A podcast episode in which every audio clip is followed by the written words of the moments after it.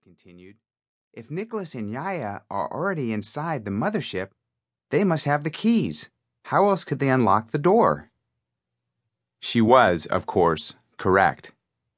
Being outwitted by a child was hardly a blow to Papu's pride, however.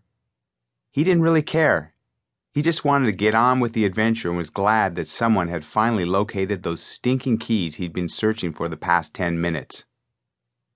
At last, we buckled ourselves into the mothership, and Papu began to guide the vehicle northward with sure hands. We sang and joked and quoted movies as he expertly piloted the craft along the highway. Over the years, what I've come to realize is that the difference between a runner and a jogger is that a jogger still has control of his life. A scant hour after we had left our home in San Francisco, I was already stirring, my initial contentment replaced by a familiar restlessness. Pull over, I said. Having anticipated the inevitable, I was already dressed in my running gear. At the first available turnout, Dad guided the mothership off the road. We had perfected our routine on many past family road trips. Sometimes I would leave home on foot before the family, and they'd pick me up along the roadside a few hours later. Other days I would wait until we reached our destination and then take flight. Once in a while, I would run all night and meet them in the morning. Today, the formula was pretty simple. I would run up the highway while they went shopping for supplies, secured our campsite, and prepared a gourmet lunch. I gave Alexandria and Nicholas each a quick peck on the cheek while dashing toward the exit. I squeezed my mom's hand, embraced Julie, and saluted my dad. See you guys in a bit, I said, and I was out the door. Today I would cover 26 or 27 miles, roughly a marathon. The ultimate challenge for many runners, this distance represented a typical weekend long run for me. Sometimes I would run a marathon on Saturday and another on Sunday. I had run 200 miles nonstop more than once, and I was running several 100 mile races in extreme environments each year. So a leisurely run of just a fraction of that length would not take much out of me.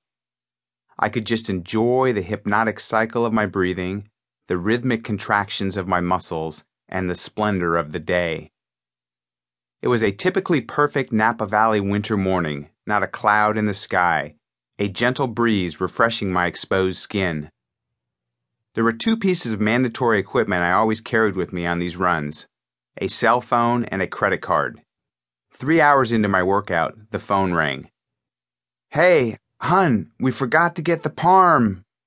A convoy of semis roared by, drowning out the rest of her sentence.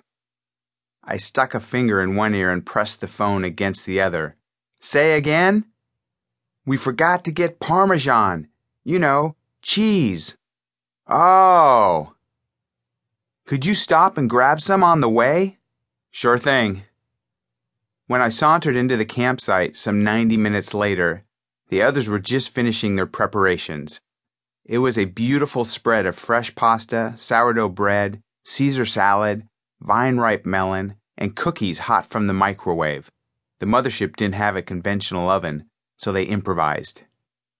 They had it all set up outside on a picnic table. Did you get the Parmesan? Alexandria asked. Darn it, I knew I forgot something, I said, slapping my forehead. Dad, my daughter scolded smilingly, then dashed behind me and reached into the running pack on my back. She had me totally figured out. After lunch, we took a long hike. My thoughts wandered in a familiar direction as we picked our way along a narrow trail. These family road trips were like a taste of heaven for me. They had it all my favorite people, adventure, freedom, and plenty of opportunities to run great distances. We made four or five such trips each year, usually within California, but some had extended as far as Oregon and Colorado. Other times, the whole family would fly to a more distant state, where we would rent an RV and enjoy the same mix of camping, sightseeing, and, for me, running. On each of these jaunts, I sooner or later found myself wishing it could last longer.